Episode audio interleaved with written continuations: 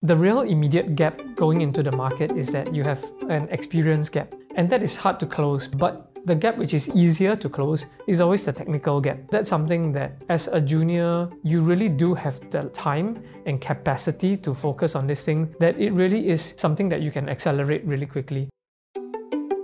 Welcome to Stuck in Design, where our founders share candid conversations about design, creativity, and business.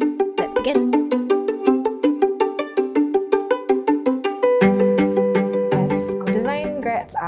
unleashing themselves into the design industry, do you have any um, advice on things that they should do and things that they should avoid?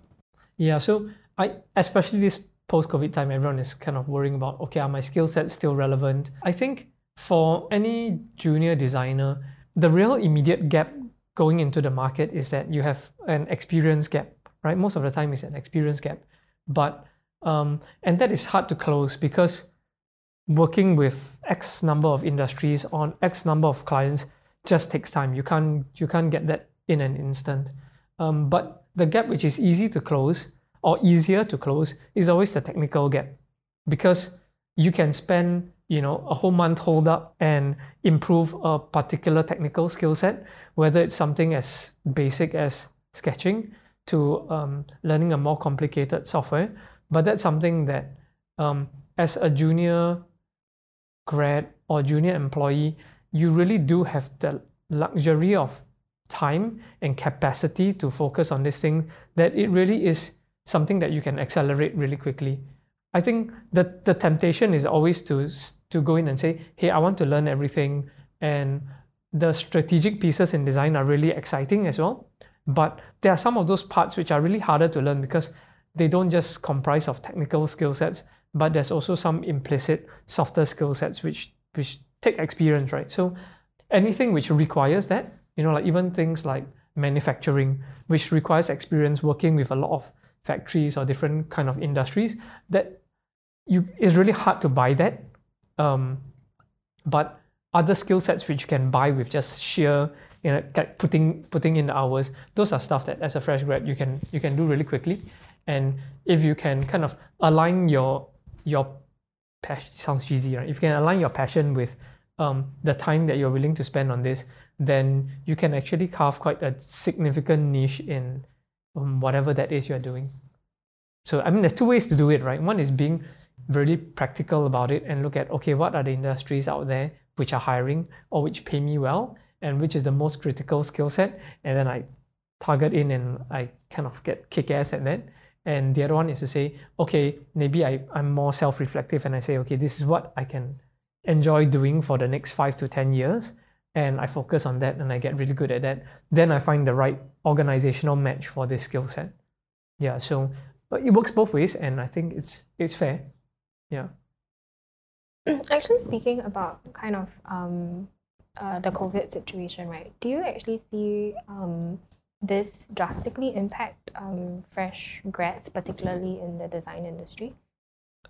I, I mean, there's there's always two sides of it, right? With something that has not happened for like a hundred years, there's always an element of unknown or of change. And the good thing about design is design thrives on looking at you know what are the changes in our society today and how can we position our design solutions to take advantage of opportunities or behaviors that arise from this change. So I think it is about applying that own lens to yourself, your career, and your practice, and say, hey, as a designer, this is a unprecedented event, but it's also an interesting opportunity. And what does it mean for my skill sets, um, my talents as a designer, to apply myself in, different ways? Because in some industries, yeah, they're they're tanking, right? And restructuring heavily. Like we just saw the the news from Grab, and you know they they're they're shrinking their UI UX team by a huge amount. But that also means that there's a glut of kind of experienced UI UX designers on the market.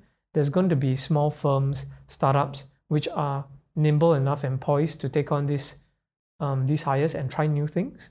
If you're in the position to say that, hey, I'm a fresh grad, these are where kind of the good designers are going, it becomes an interesting opportunity to say, hey, I can I can learn alongside these people as well, or better yet, start something up with them because you're willing to take the risk and they are as well. That opens doors to new kind of opportunities. Similarly, there are organizations which are thriving during this period. You know, you can also ride the wave and say, hey, there are certain organizations which are just doing really well during this period as well. How can I see myself into that picture? I think as maybe not just designers, but human beings, right? We are quite geared to react quickly to the situation, right? Because you see you see a need and you try and fill that need. And there is opportunity in being first movers, right? Like you see, hey, there's a there's a big gap in this market. Let's go in and fill it because like the big companies are taking too long to do something about it. And as as a nimble outfit or as an individual, you can do that really quickly. Then there's the other part of it, which is not just the knee-jerk reaction, but a more long-term, you know, if you if you can sit down and consider what are the longer term implications, and of course that comes with a risk, right? Because you're doing a little bit of speculation. But if you can do that, then you're poised to write the, the second part of the opportunities, right? Not the immediate opportunities, but what will come after that when behaviors change or when the economy recovers or when um, new opportunities out of this this thing start to emerge. Um, if you can do both, then fantastic, and you're you're set, you're a genius. Yeah, I, I, I don't know. I, I feel like if I were um, a fresh grad and kind of like um, feeling a bit worried about the the current situation, I, I, I feel like that would be quite comforting to hear. That. Yeah, I mean, okay, so if if you are if you are local, right? Yes, you're you're Singaporean. The the reality is you do have quite a decent cushion for risk by now because I think a large number of the population kind of are middle income, right? If you just graduated and you're living in Singapore, you're probably still staying with your parents, and you you do have a propensity to say like, hey, you know what? If even if I don't make an income for a year, um, I'm not gonna die and that that gives you the cushion to actually do something instead of bumming off for a year. So that that becomes an interesting opportunity as well you know like growing up in a pretty risk averse society because singapore is comfortable after all. It is an opportunity to take some risks. If you can stomach it and your personal situation is set up for it the downside is a lot less than the upside. Of course it also works the other way around that if you have a lot to lose then you're more vested in success and kind of you going to make them well sure that you, you succeed. Um, and we have we have some colleagues uh, or some acquaintances who, who are like that as well. Thanks for joining us today, and we'll see you next week to get stuck in design.